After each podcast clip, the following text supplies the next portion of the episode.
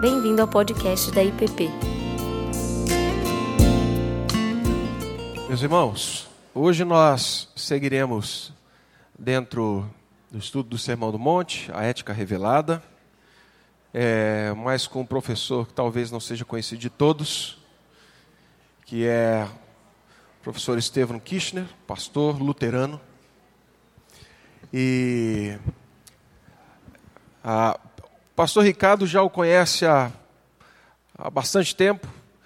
Eu posso dizer que eu conheço há bastante tempo, estudei nas apostilas dele de introdução a Novo Testamento e aquele negócio todo na Palavra da Vida. Né? Mas ainda lá atrás era só uma apostila, né? com o nome Dr. Stephen Kirchner.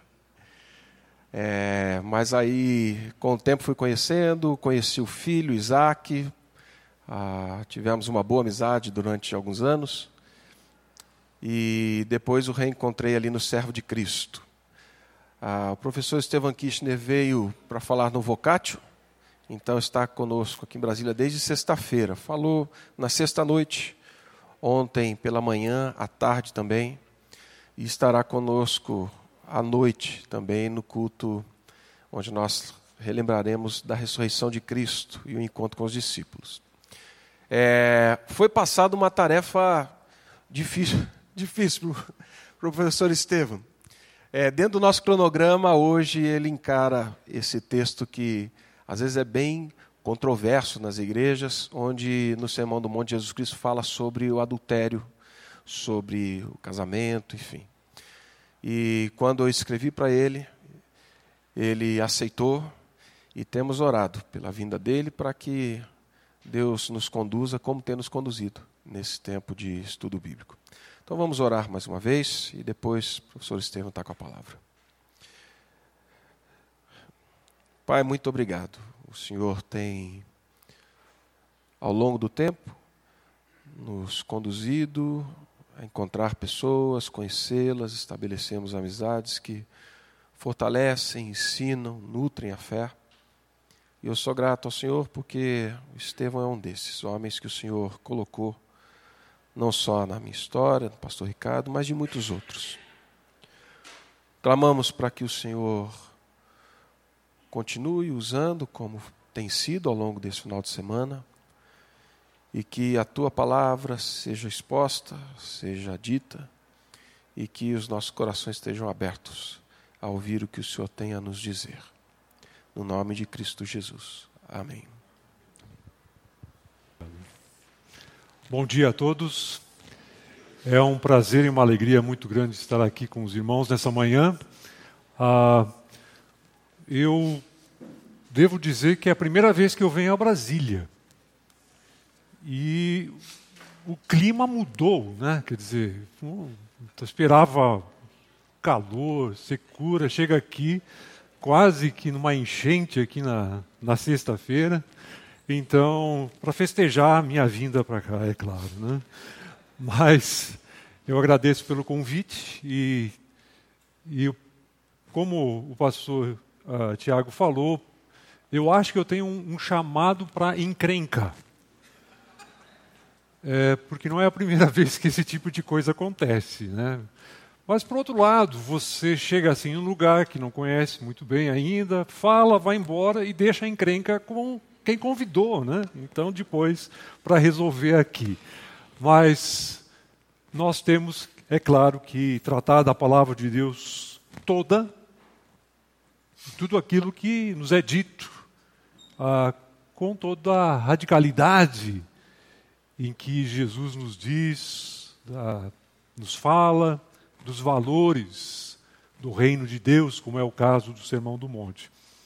Ah, só para, antes de começar assim mais formalmente com, com o texto, dizer algumas coisas sobre mim. Eu sou ah, do Rio Grande do Sul, eh, mas trabalho há muitos anos em São Paulo. Palavra da Vida foi um dos seminários em que eu lecionei há alguns anos. E atualmente eu trabalho mais especificamente com o seminário Servo de Cristo, ah, no qual também o pastor Ricardo tem colaborado, nos, nos ajudado grandemente ali. Em maio, inclusive, tem um módulo que ele lecionará naquele seminário. Então, Ah, já faz algum tempo que estou mais aqui para esse lado do Sudeste, São Paulo, e então ah, servindo ao, ao, Senhor aqui, naquilo que Ele me tem chamado para fazer, que é trabalhar com a Sua palavra de alguma forma, ajudar a igreja no entendimento do texto bíblico, ah, com os recursos que Ele nos concede, sem dúvida nenhuma. Muito bem, ah, eu gostaria de começar essa parte do texto que nos foi uh, uh, alocada nesse dia, que é o capítulo 5, versículos 27 até 32. Eu gostaria de começar com a leitura desse texto e depois uh, introduzir algumas coisas em relação ao Sermão do Monte que provavelmente já foram ditas aqui, mas como tinha um professor meu que costumava dizer em latim, repetitio mater sapiens est, a repetição é a mãe da sabedoria. Eu não sabia latim, mas de tanto ele dizer a frase em latim, eu aprendi. A repetição é a mãe da sabedoria. Isso não vale para o almoço, mas para as outras coisas vale. Então, algumas coisas eu vou dizer que talvez você já tenham ouvido. Mas o texto diz o seguinte: eu vou ler aqui na nova versão transformadora. Vocês ouviram o que foi dito: não cometa adultério, mandamento. Eu, porém, lhes digo que quem olhar para uma mulher com cobiça já cometeu adultério com ela em seu coração. Se o olho direito o leva a pecar, arranque-o e jogue-o fora. É melhor perder uma parte do corpo que ser todo ele lançado no inferno. E se a mão direita o leva a pecar, corte-a e jogue-a fora. É melhor perder uma parte do corpo que ser todo ele lançado no inferno. Também foi dito: quem se divorciar da esposa deverá conceder-lhe um certificado de divórcio. Eu, porém, lhes digo: que quem se divorcia da esposa, exceto por imoralidade, a faz cometer adultério. E quem se casa com uma mulher divorciada, também comete adultério. O texto ah, do Sermão do Monte começa com algo que é imediatamente um desmonte, uma desconstrução daquilo que são as possibilidades, recursos humanos para a construção da vida. Porque a primeira coisa que o Sermão do Monte nos diz, que Jesus nos diz aqui, é que é bem-aventurado, é feliz quem é pobre de espírito. Desse tipo de pessoa é o reino dos céus pobre de espírito é uma expressão um pouco pobre em português para traduzir exatamente aquilo que diz a expressão no original. A ideia é falido, totalmente sem recursos. E é dessa maneira que Jesus começa a falar sobre os valores do reino de Deus você precisa considerar quem você é a partir daquilo que é a percepção que Deus tem de você. Você por si próprio está completamente zerado, não tem nada a oferecer, não tem como construir a sua vida sozinho. Isso aqui é um resgate daquilo que é o problema do Éden, lá em Gênesis 3, quando o ser humano declara a sua independência de Deus e diz que na sua autonomia, aceitando a sugestão da serpente, na sua autonomia ele é capaz de ser como Deus e controlar toda a sua vida. Então o Sermão do Monte começa dizendo essa primeira coisa que vem e nos desmonta imediatamente. A partir disso, é claro, Jesus vai dizendo muitas outras coisas aqui nesse começo de texto outras bem-aventuranças. A bem-aventurança é uma expressão que vem lá do Antigo Testamento, a ideia de bênção, de invocar bênção, e essas bênçãos são quase todas elas muito paradoxais, ao ponto de dizer que é feliz aquele que é perseguido por causa do meu nome, por causa da justiça. E Jesus chega no versículo 17 e diz que aquilo que ele fazia poderia sugerir a, a, ao observador menos atento que ele estava indo contra a lei de Moisés. Ele diz: Não pensem que vim abolir a lei de Moisés. Se ele diz isso, é porque alguns certamente imaginavam que era essa a proposta de Jesus. Eu não vim abolir a lei de Moisés. Né? Ele, ele diz que ele veio cumprir a lei de Moisés, os seus mandamentos e os escritos dos profetas. Então, essa parte do texto, é, que começa com o versículo 21, é, vai apresentar diversos dos mandamentos da lei de Moisés. Eu imagino que na lição passada foi visto o que diz do versículo 21 até o 26, é isso? Que trata do mandamento de não matarás. E dentro desse contexto, nós vemos que ah, o próximo ah, mandamento que é apresentado por Jesus aqui, que nós acabamos de ler sobre a questão do adultério, ah, trabalha da mesma maneira o caso. Tá? Ah, ele vai falar sobre a intenção do coração, que é o gatilho, aquilo que provoca, aquilo que motiva o ato. Assim como o ódio acaba produzindo o homicídio, aqui também a cobiça produz o adultério. Mas uma coisa importante é preciso observar aqui inicialmente. Quando Jesus diz: Vocês ouviram o que foi dito. Essa expressão no versículo 21 da semana passada, aparece de uma forma um pouquinho mais completa. Vocês ouviram o que foi dito aos seus antepassados. Quando Jesus usa essa expressão, ele sugere aqui não simplesmente aquilo que foi dito por Moisés aos antepassados israelitas lá no Monte Sinai, por ocasião da aliança, os mandamentos que foram dados, mas ele está frisando a interpretação desses mandamentos.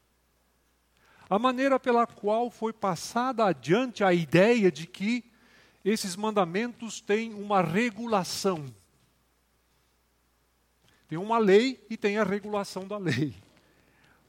Isso, dentro do contexto judaico, era tradicionalíssimo, ao ponto de, nos primeiros séculos da era cristã, quando os escritos rabínicos, o Talmud, foram colocados, a, a tradição oral foi colocada por escrito, registrados, é, essa, essa interpretação oral da lei, a halaká, talvez você já, já tenha lido, ouvido sobre isso, ela se tornou normativa. É, é a maneira de enquadrar os mandamentos. Então nós temos aqui um problema muito sério que Jesus ataca e, e ele o faz de uma maneira muito radical, muito firme, porque todas as vezes que ele menciona um mandamento aqui, nessas antíteses, ele vai dizer: Eu, porém, lhes digo.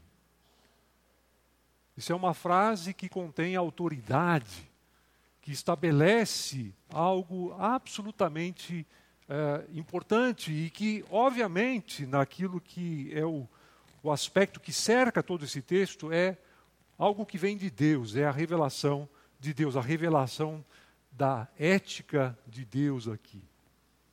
Então eu queria que a gente compreendesse esse contexto aqui. Ah, e provavelmente já foi dito alguma coisa nesse sentido, mas é a partir dessa percepção que nós queremos avançar. Então, quando Jesus diz, vocês ouviram o que foi dito, não cometa adultério, ele está agora frisando o mandamento, mas também já preparando os discípulos para entender que as interpretações sobre esse mandamento muitas vezes são viciadas por aquilo que se pensava dentro do judaísmo da época como sendo o cumprimento correto desses mandamentos, essa regulação, a tradição oral que eh, muitas vezes vai aparecer ao longo dos evangelhos como sendo algo que Jesus vai dizer: olha, vocês estão dando mais atenção para aquilo que é mais confortável em relação ao cumprimento da lei, aquilo que é mais conveniente para vocês, aquilo que interessa muito mais do contexto em que vocês estão, do que aquilo que a lei de fato diz. E essa é a principal, a, esse é o principal a, foco de Jesus quando ele aborda esses mandamentos. Ele não está simplesmente trazendo isso a a luz dentro de um contexto, mas ele está dizendo: aqui está o cerne, aqui está aquilo que o mandamento queria dizer desde o começo. E que foi desvirtuado de uma certa forma por todas essas elaborações ao longo da história do judaísmo. E uma coisa importante também é dizer: judaísmo não significa necessariamente Antigo Testamento. Judaísmo é a interpretação do Antigo Testamento. Então a gente às vezes confunde essas coisas. Ah, o judaísmo diz. O judaísmo é uma coisa, é o aspecto religioso que surge a partir do Antigo Testamento, mas o Antigo Testamento, a teologia do Antigo Testamento, aquilo que é dito no Antigo Testamento, tem uma independência, tem uma autonomia em relação àquelas interpretações que lhes são agregadas posteriormente, inclusive as nossas que sempre são relativizadas por aquilo que nós encontramos no Novo Testamento, na palavra de Deus como um todo, e que devem ser sempre avaliadas a partir disso. Então, quando Jesus fala desse mandamento, ele fala de alguma coisa absolutamente importante e que tem a ver com todo o aspecto da sociedade da época, da família e da constituição da sociedade judaica. E aí ele diz algo que obviamente, vai lá no âmago daquilo que é ah, o aspecto natural, o aspecto da, ah, da constituição do ser humano a partir da sua falência, do seu pecado, da sua limitação. Quando ele diz que quem olhar para uma mulher com cobiça já cometeu adultério em seu coração. Ah, essa expressão aqui é muito interessante, porque ele agrega ao mandamento de não adulterarás a ideia de não cobiçarás, que é o outro mandamento, é o mandamento final. Não cobiçarás a casa do teu próximo, os pertences, os bens do teu próximo, não, não cobiçarás a mulher do teu próximo. O Jesus aqui não está proibindo, de repente alguém pode pensar, puxa, Jesus é radical mesmo, ele não quer que eu nem olhe para mulher alguma. Não, não é isso. Seria difícil cumprir esse mandamento aqui agora, por exemplo. Ah, o que ele está dizendo é olhar com cobiça. Aqui é outra história. A imaginação que corre solta. E se nós pensarmos no nosso contexto atual, aquilo que Jesus diz aqui é uma dificuldade ainda maior, porque nós vivemos numa sociedade erotizada, pornográfica, numa sociedade em que aquilo que deveria ser uh, trabalhado de uma forma moderada, sexualidade, essas coisas todas, eu, eu sou a favor do que os franceses dizem, vive, vive la différence. É, claro, mas, naquilo que nós percebemos hoje em dia, existe um, um foco exagerado nesses aspectos. E, obviamente, na época de Jesus não, não tinha a internet, não tinha a pornografia, filmes pornográficos, revistas e coisas que o valha. Né? Hoje em dia, é, isso é, está correndo solto por aí. Né? Ah, então é interessante que Jesus combina aquele último mandamento. E é interessante também, quem, quem comentou isso uma vez, eu, eu creio que foi Francis Schaeffer, num dos livros dele, que quando nós quebramos qualquer mandamento, nós sempre quebramos o último mandamento junto de não cobiçar. Porque eu cobiço e aí eu furto. Eu cobiço e aí eu fico com ciúmes da pessoa, assassino a pessoa no meu coração, né? não preciso enfiar a faca. Ah, então, é, o mecanismo do pecado é despertado pela cobiça. Não é à toa que Tiago, na sua carta, não esse aqui, mas aquele, né? outro, ah, diz que a cobiça que no coração gera, concebe o pecado. E aí ele se materializa, dá à luz o pecado. Então é desse, dentro desse contexto que nós encontramos o que Jesus nos apresenta. Ele vai para aquilo que é o âmago da lei. Ah, e a lei, de fato, ela tem uma característica importante. A gente às vezes olha para o Novo Testamento, para aquilo que Paulo diz, e parece que Paulo também poderia ser acusado, e ele foi muitas vezes acusado de antinomista. Antinomista não é nenhuma classificação de torcedor de um outro time contrário ao seu, ao seu time. Antinomista é alguém que é contra a lei. Né? E parece que Paulo muitas vezes foi acusado disso também. Ah, porque ele vai ter uma atitude muitas vezes negativa em relação à lei. Ah, e não é bem isso. Ele vai falar sobre a limitação da lei, por exemplo, na questão da salvação. E aqui Jesus aprofunda aquilo que está dentro da própria lei, que é essa percepção de que a lei trabalha não só o aspecto externo, mas trabalha o aspecto mais íntimo, o interior do ser humano, naquilo que do qual o pecado uh, toma conta e a partir do qual o pecado é, trabalha e, e, se expressa. Eu só gostaria de mencionar aqui, já que nós estamos falando de Mateus, pouco mais adiante, no capítulo 15 ah, de Mateus, quando Jesus é acusado de não dar muita importância à tradição, e, e aqui a tradição de interpretação da lei, né, dos fariseus e não exigir que os seus discípulos lavassem as mãos antes das refeições. E aqui a preocupação não é essa preocupação nossa atual, preocupação sanitária, higiênica. Aqui é a preocupação com a purificação diante de Deus. Né? Que os fariseus eram estritamente eh, zelosos. Mas dentro desse contexto, Jesus vai dizer que não são essas coisas externas que contaminam o ser humano, mas são as coisas que vêm de dentro do seu próprio coração. Ah, por exemplo, aí no versículo 10 e 11 do capítulo 15, diz assim: Jesus chamou a multidão para perto de si e disse: Ouçam e procurem entender, não é o que entra pela boca que contamina vocês. Vocês se contaminam com as palavras que dela saem. Ah? Então, aquilo que sai do coração é o que contamina o ser humano. A lei, nesse sentido, ela expressa o caráter absolutamente santo de Deus. A lei é boa, porque ela expressa quem Deus é. Ela expressa a santidade de Deus. E o propósito da lei sempre foi de estabelecer o paradigma da excelência. Você vê uma frase repetida muitas vezes no livro de Levítico, que vai dizer assim: Sejam santos como eu sou santo.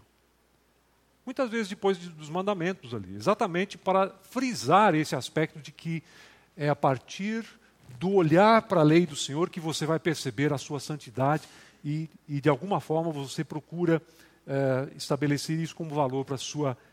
Tem um amigo meu que gosta de dizer sejam santos como eu sou santos. Mas não é isso que o texto diz, tá?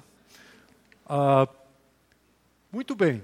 A, a partir disso, Jesus vem com uma ilustração muito radical, versículos 29 E 30, se o olho direito o leva a pecar, arranque e o jogue fora. É melhor perder uma parte do corpo que ser todo ele lançado no inferno. E a mesma coisa com a mão no versículo seguinte. O que Jesus quer dizer com isso? Automutilação é o caminho para a santidade? Certamente não, né? Senão todos nós aqui estaríamos assim um tanto quanto estranhos, né? Uh, sei lá como é que estaríamos aqui, piratas e tal, né? Algumas pessoas levaram aquilo que Jesus diz aqui extremamente a sério em termos literais. Um teólogo muito conhecido dos primeiros séculos da igreja cristã, chamado Orígenes de Alexandria, ele mutilou-se, castrou-se, para evitar a tentação do pecado na área moral. Uh, mas eu acho que o que Jesus faz aqui é usar de uma linguagem do exagero, né, a, a hipérbole, para deixar clara a necessidade de disciplina de cuidado extremo nessa área.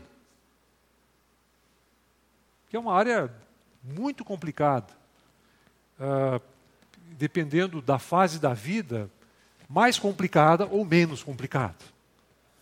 Uh, eu lembro que, na época que eu era professor do Palavra da Vida, alunos no Palavra da Vida, em alguns outros seminários também, entram, às vezes, com 17 anos de idade. Né? E, e aí você, na sala de aula, tem que disputar uma luta que já está perdida. É entre hormônios e neurônios. Está perdido. Hormônio sempre ganha. Eu agora leciono para um pessoal que está um pouquinho mais avançado. Então, a questão dos neurônios é um pouquinho mais fácil de lidar em relação aos hormônios e tal, mas é necessário disciplina. Não estou dizendo que isso é só para os jovens, é necessário disciplina para a vida inteira, sem dúvida nenhuma. Há pouco tempo atrás morreu o grande evangelista, pastor Billy Graham. E eu me lembro que, puxa, o Billy Graham tem uma trajetória que durou muito tempo mesmo. Né? Eu lembro que eu era adolescente, quando eu ouvi pela primeira vez pregando. E olha para mim agora, quer dizer, morreu agora. Ah, e uma das coisas que me impactou na época que eu era jovem era uma frasezinha que ele falou sobre esse assunto. E sobre a questão da disciplina nessa área. Ele disse assim, para os rapazes principalmente, né? Você não pode evitar o primeiro olhar, mas o segundo você pode. Esse você pode controlar. Isso é uma verdade que hoje é cada vez ainda mais importante. Porque você muitas vezes, escancaradamente, na sua cara tem alguma coisa nessa área de erotização, pornografia e tudo mais, você não está esperando. Mas você pode e deve evitar e controlar. E você tem a possibilidade de fazer isso. Isso foi um, um, uma dica, um, um detalhe que me ajudou grandemente na vida desde a minha juventude. Ah, então eu gostaria de só mencionar isso como uma, uma coisa importante aqui. Ah, bom, essa é a primeira parte do texto, daquilo que nós encontramos aqui. Vamos agora para a segunda parte. Eu vou fazer o seguinte: a gente vai ver tudo aqui e depois eu abro um, um espaço para perguntas, espaço bem reduzido, claro, né? Porque ah, para perguntas e respostas, porque algumas delas eu vou responder e as outras eu deixo aqui os meus irmãos responsáveis aqui para responder depois que eu for embora. Ah, mas a segunda parte do texto à primeira vista, parece que não tem muita conexão com essa parte aqui. Porque Jesus fala sobre adultério, né, não cometa adultério e tal. Ah, e aí, na segunda parte, ele fala sobre divórcio.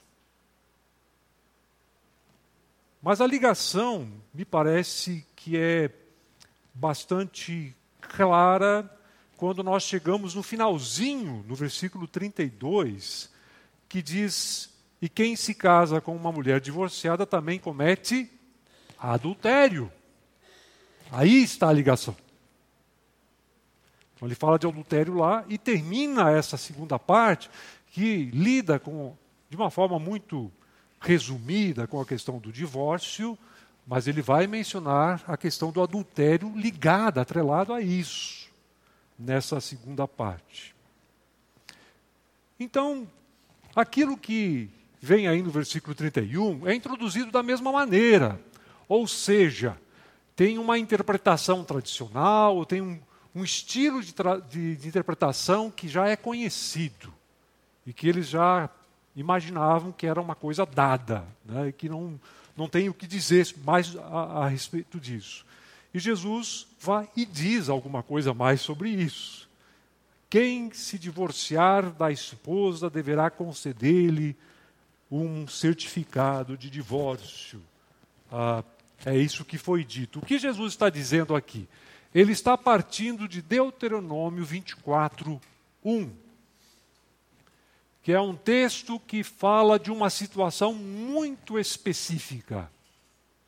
Uma situação que tem a ver ah, com alguém que casa com uma mulher, e a perspectiva é, da lei é, é sempre a partir do homem, né? casa com uma mulher, e por alguma razão vai é, chegar a uma, uma situação em que ele vai, é, vai observar que existe alguma coisa que não lhe agrada nessa mulher, e essa alguma coisa é uma coisa vergonhosa. Eu vou ler aqui o 24.1 na, na versão, nova versão tra transformadora. Se um homem se casar e a esposa não for do seu agrado, essa expressão a esposa não for do seu agrado, literalmente é ele olhar para ela ah, e encontrar nela algo não favorável, que não lhe for agradável, que não for do seu favor. Né? Literalmente, é se ela não tiver, não encontrar favor aos seus olhos. Uma expressão semítica muito usada muitas vezes no Antigo Testamento. Se eu tiver favor aos seus olhos, por favor, né? faça isso, aquilo, diante do rei, diante de Deus e assim por diante. Então é mais ou menos essa mesma expressão. Se ele encontrar nela algo que não lhe for agradável, é a primeira coisa que o texto diz, mas logo a seguir diz assim: e ele descobriu alguma coisa vergonhosa da parte dela. Essa é uma expressão difícil de traduzir do hebraico, porque literalmente no hebraico diz assim: ah, e ele vir alguma coisa que for a exposição da sua nudez, literalmente. A palavra usada aqui é a palavra ervá, em hebraico, que é expor uh, os órgãos genitais. Uh, então é desse texto que Jesus vai falar, vai mencionar a coisa. Né? É, o texto conclui dizendo assim: Ele escreverá um certificado de divórcio e o dará a ela, mandando-a embora de casa. E depois o texto vai dizer que se ela se casar com outro homem e esse homem também uh, der uma carta de divórcio e ela quiser casar-se de novo com, com o primeiro marido, isso não pode acontecer. Uh, então é desse caso que essa expressão do versículo 31 do capítulo 5 de Mateus trata.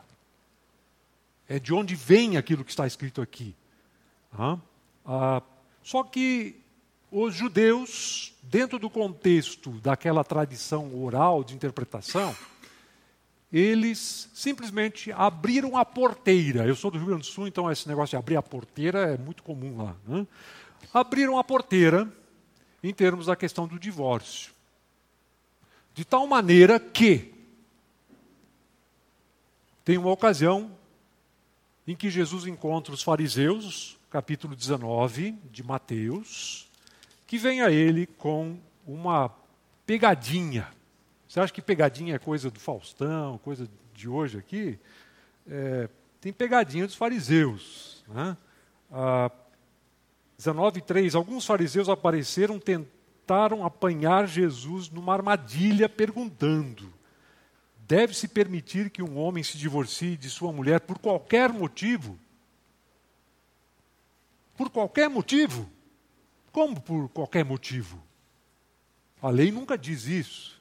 Mas quando diz lá em Deuteronômio 24:1 que ele encontrar, olhar para sua esposa de uma forma e que ele perceber ela não o agrada, a interpretação de uma escola rabínica da época, chamada escola de Hillel, era de que isso abria as portas para qualquer coisa que ele percebesse como desagradável na sua esposa e, portanto, seria um pretexto, uma desculpa para o divórcio.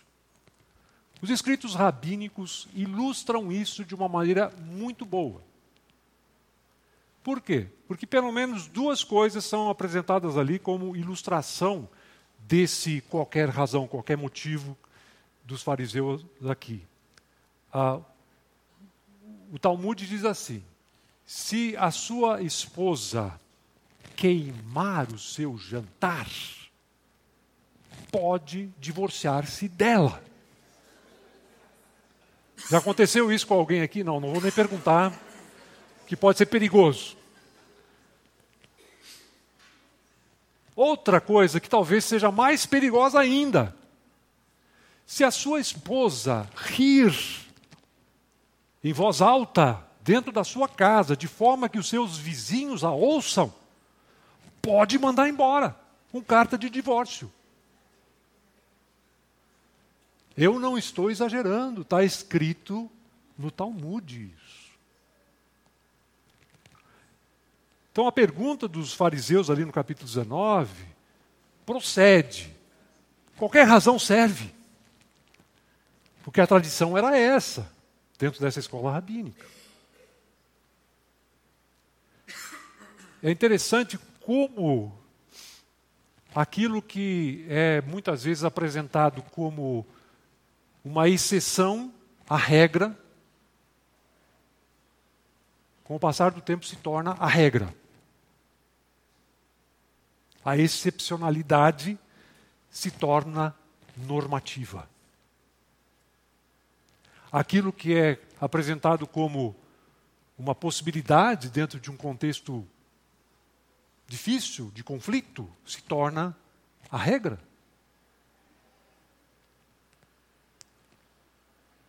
Esse é o hábito, é a maneira, essa é a maneira pela qual o ser humano normalmente age. Né? Só para completar aquilo que diz lá no capítulo 19, a gente vai voltar depois ainda para o 19, ah, quando Jesus responde aos fariseus dizendo que Deus havia criado homem e mulher, Gênesis 2:24, por isso deixa o homem pai e mãe, se une a sua esposa, tornam-se ambos uma só carne. A matemática quântica de Jesus entra aqui em ação, né? porque dois e dois dá um. Uh, homem, mulher, uma só carne.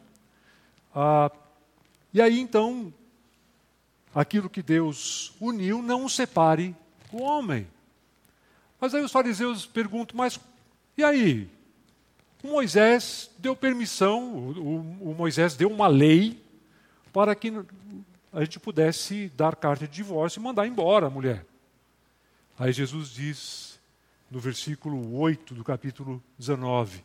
Moisés permitiu o divórcio apenas como concessão, pois o coração de vocês é duro, mas esse não era o propósito de Deus. A transformação da exceção na regra. É, é isso que Jesus vai trabalhar aqui. Aí nós chegamos no versículo 32 do capítulo 5, voltando para o Sermão do Monte, e temos de novo aquela cláusula, aquela expressão de autoridade da parte de Jesus. Eu, porém, lhes digo que quem se divorcia da esposa, exceto por imoralidade, a faz cometer adultério. E aqui nós, encont nós encontramos um, uma questão bem enrolada, né? bem difícil, porque o que significa isso, exceto por imoralidade?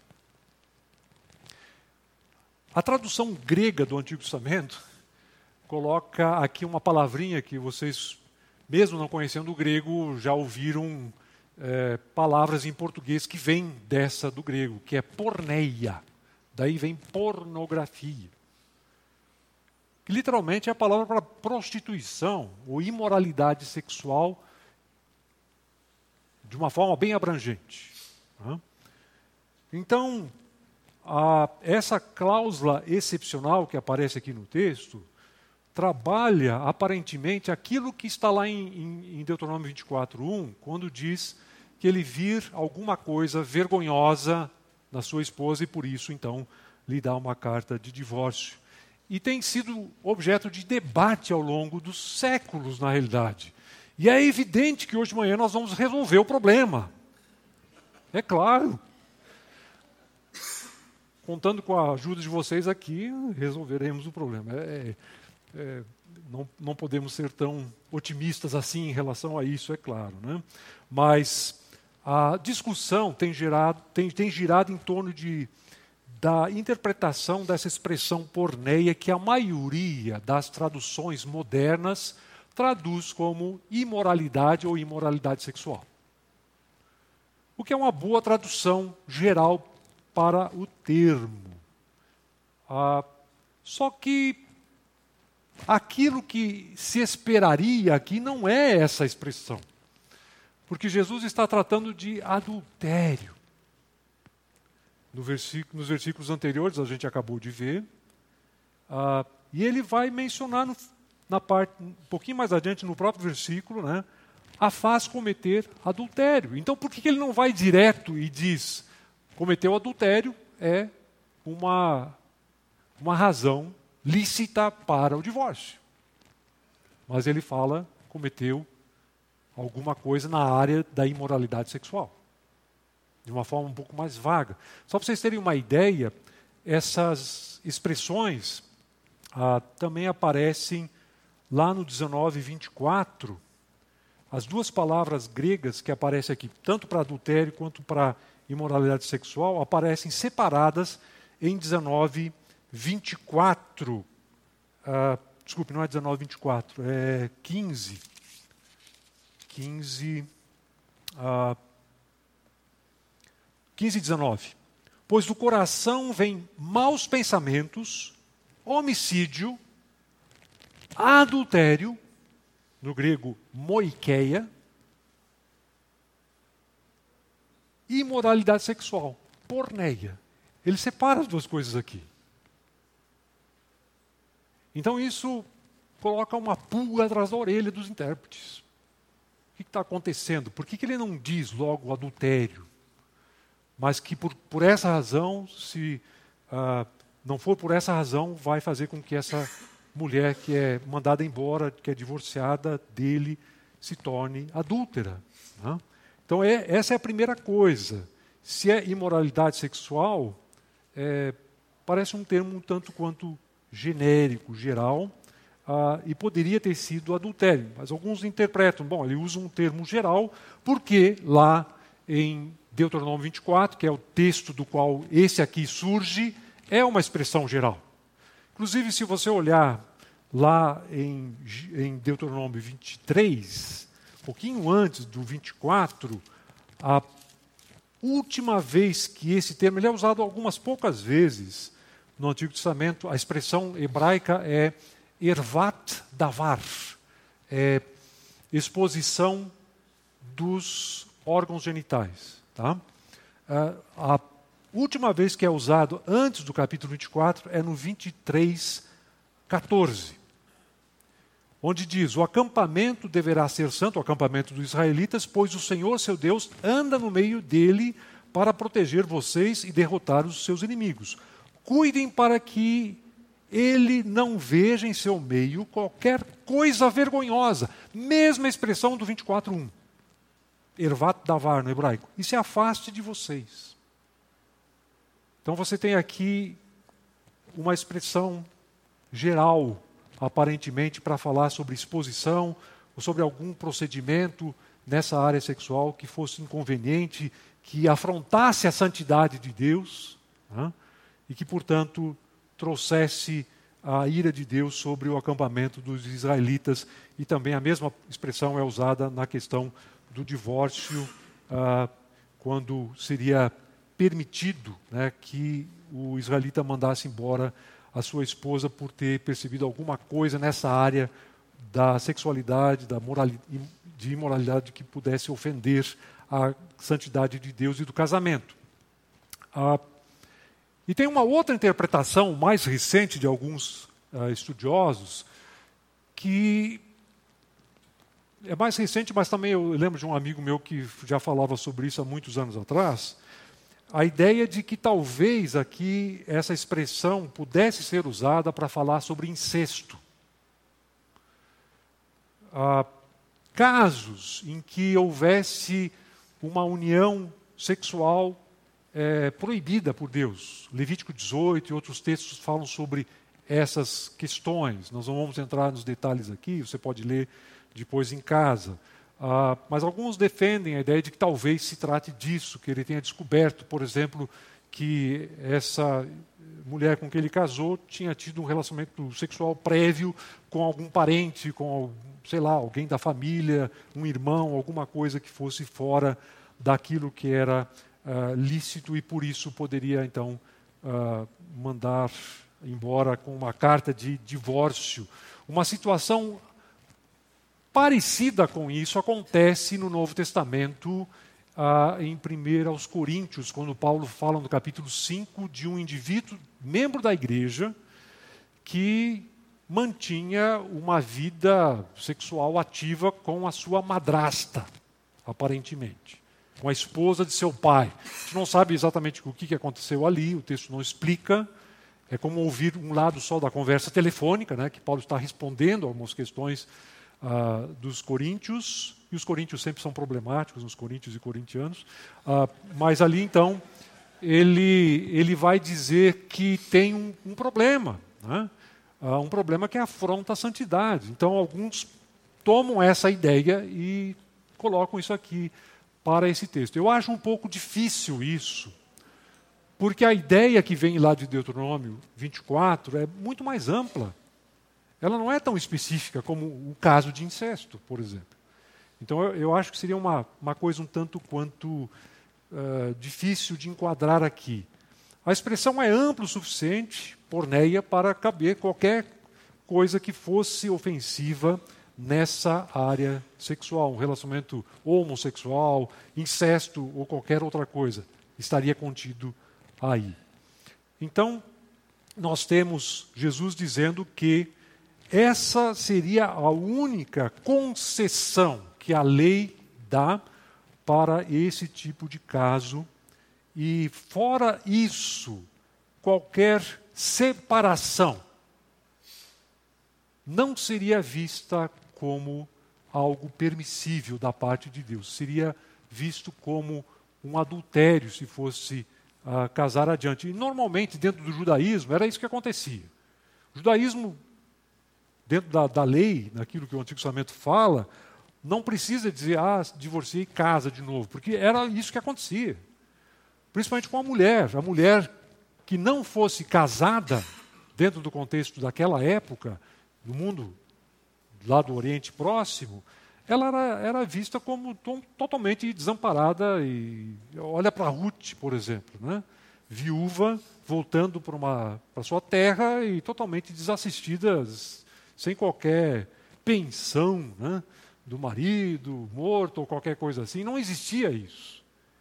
Ah, então, o normal seria o recasamento, dentro do contexto judaico, e é dentro desse contexto que Jesus fala, mas se isso acontecesse a não ser por essa razão, seria considerada adúltera e quem casasse com ela também. Ah, então, em resumo, é isso. Eu queria terminar e depois abrir para algumas questões aqui, se for o caso, dizendo o seguinte: que nós encontramos aqui nesse texto assim como em todo o Sermão do Monte, a ética divina. Aquilo que vai contra a normalidade do ser humano a partir da vida sem Deus, sem as normas de Deus para a existência, sem o manual do fabricante.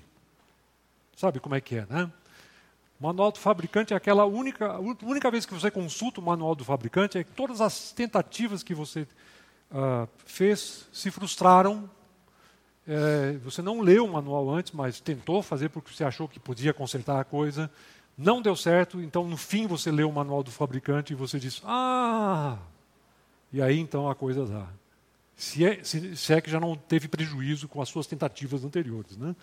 Ah, o ser humano é assim. Então, muitas vezes nós não damos a atenção devida àquilo que é o manual do fabricante. E dentro daquilo que são as prescrições de Cristo para a vida daqueles que estão no reino de Deus, que pertencem ao reino de Deus, nós, nós temos aqui um padrão de excelência. Notem que Jesus aqui está falando num contexto ainda judaico. Ele não está falando num contexto da igreja, exatamente como ela se estabelece depois. Por exemplo, questões como Paulo lida em relação ao casamento em 1 Coríntios 7, em que ele fala sobre a possibilidade, por exemplo, de alguém casada com uma pessoa incrédula, que essa pessoa uh, não queira manter o casamento, então diz ali então que então acabe o casamento.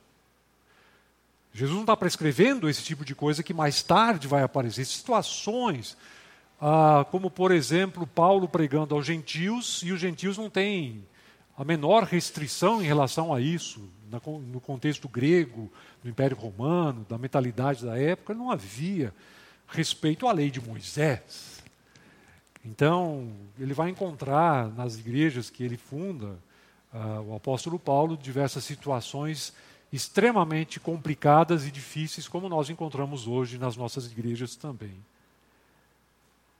Mas isso não deve nunca fazer com que nós percamos de vista aquilo que é o padrão de Deus. A graça de Deus perdoa, a graça de Deus é capaz de cobrir todo e qualquer pecado e desvio, mas, como diz lá em Malaquias 2,16, Deus odeia o divórcio. Deus não ordena o divórcio. Deus permite o divórcio. Uma situação difícil de resolução, né? porque ele entende que nós somos falíveis, que nós somos pecadores e a graça de Deus nos alcança em situações assim também. Mas aqui nós temos o padrão de excelência e aquilo que Jesus nos diz que devemos aspirar e nunca perder de vista. Ah, eu sou casado com a mesma mulher há 42 anos. Muito bem casado, graças a Deus, mas também porque nós entendemos que aquilo que mantém o casamento não é a paixão, simplesmente. Paixão é uma coisa volúvel, é a aliança, é o compromisso. É a decisão de vida que nós tomamos no dia, literalmente, diante de Deus e das pessoas, no dia 6 de março de 1976. E mantemos firme até hoje e o nosso amor continua crescendo. Infelizmente, minha esposa não está aqui comigo hoje, ah, mas Raquel, o nome dela, e, mas é a pessoa que Deus me deu e eu para ela, e nós vivemos a partir desses princípios. Que Deus abençoe a todos a partir da Sua palavra também. Podemos abrir para algumas questões, então, temos aí alguns minutinhos para isso. Pois não.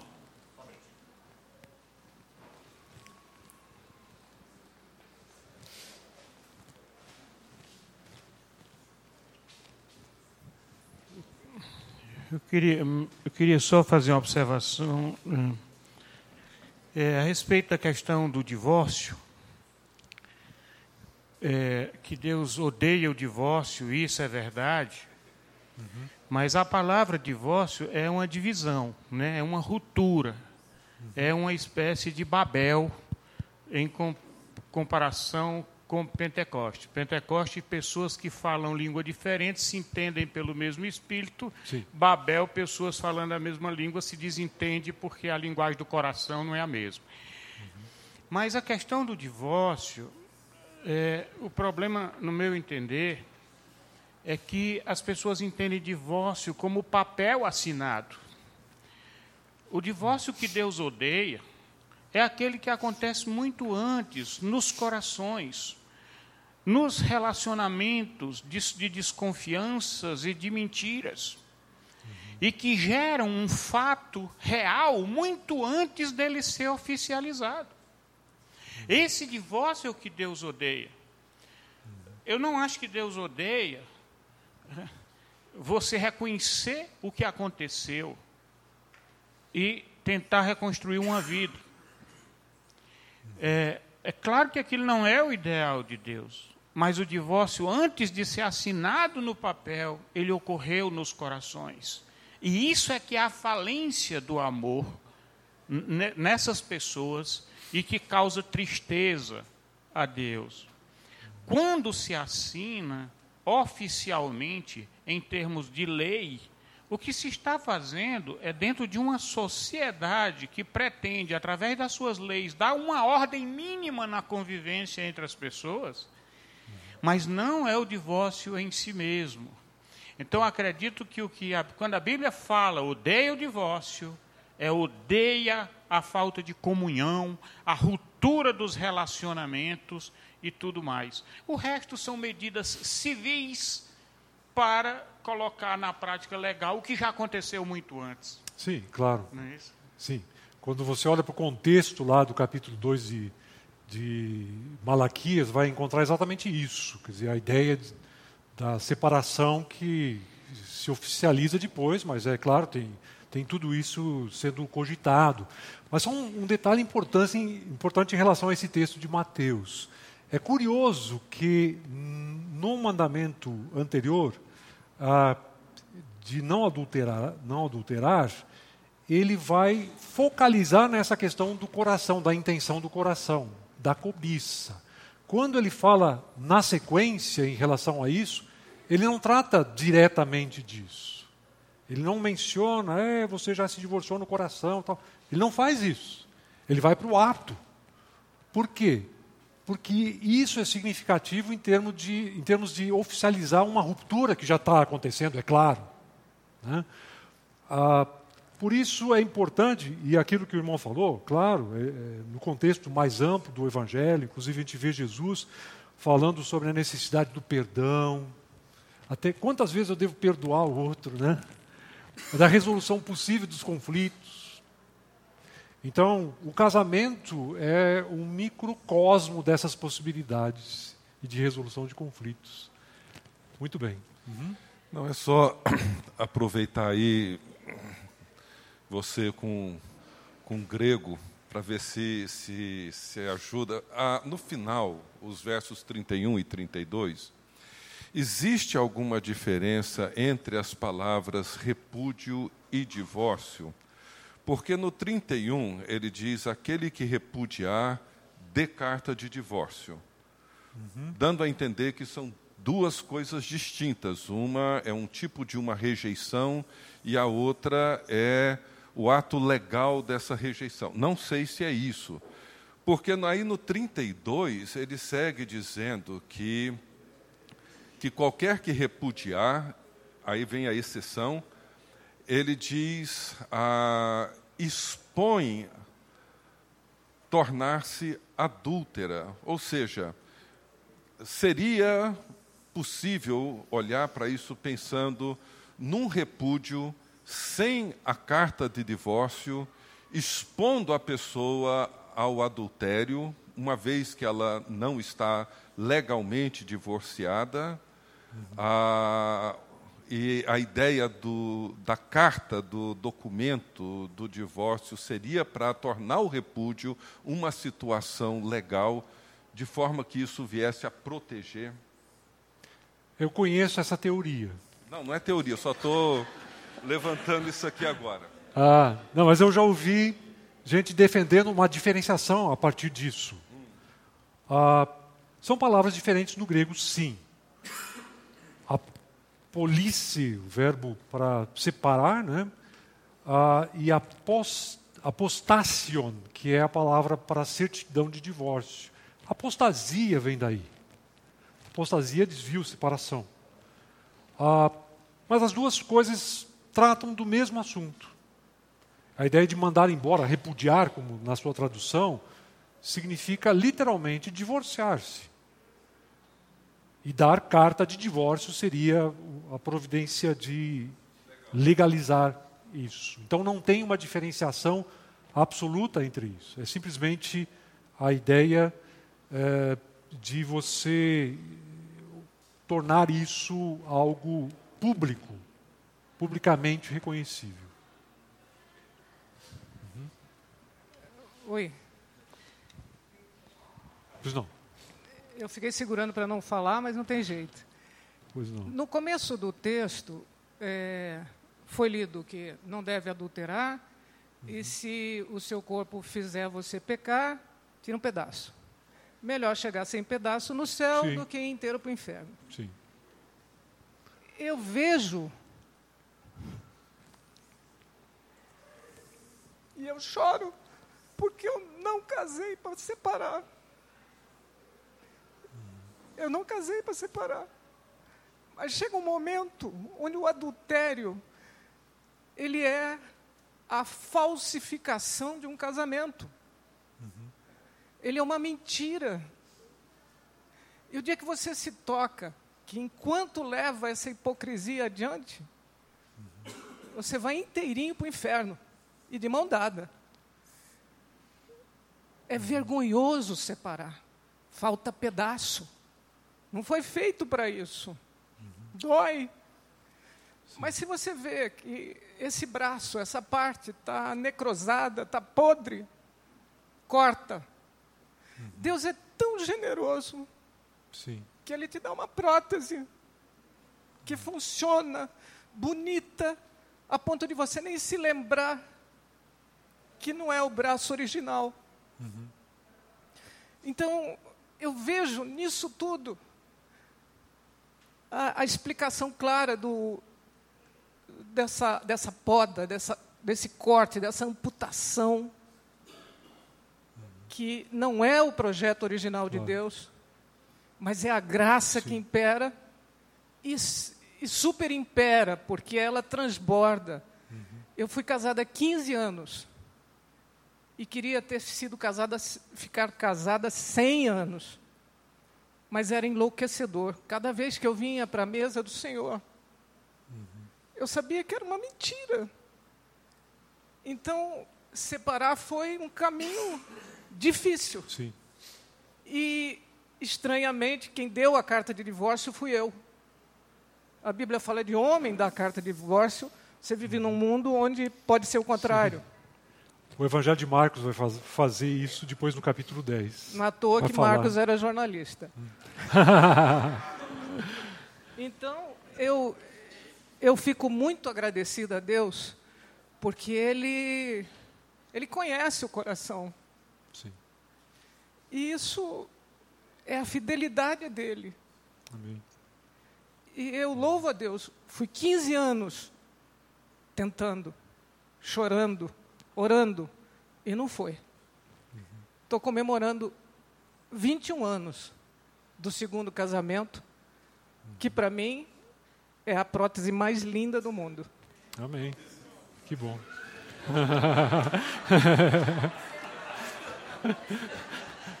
Mais uma adjetivação para o irmão, então, aqui. Inesperada e surpreendente. ah. Sim, o texto começa falando da nossa falência, né? O texto começa falando do bem-aventurado pobre de espírito, nós somos falidos diante de Deus e a graça supera essa nossa deficiência e é capaz de perdoar, é capaz de reconciliar, é capaz de transcender as nossas limitações E graças a Deus, sem dúvida nenhuma, é aquilo que acontece aqui. Muito bem, eu não sei, eu acho que esse segundo sinal significa o derradeiro, né? Então, encerramos aqui. Eu agradeço a atenção dos irmãos. Você acabou de ouvir o podcast da IPP. Para saber mais, acesse nossa página em www.ippdf.com.br.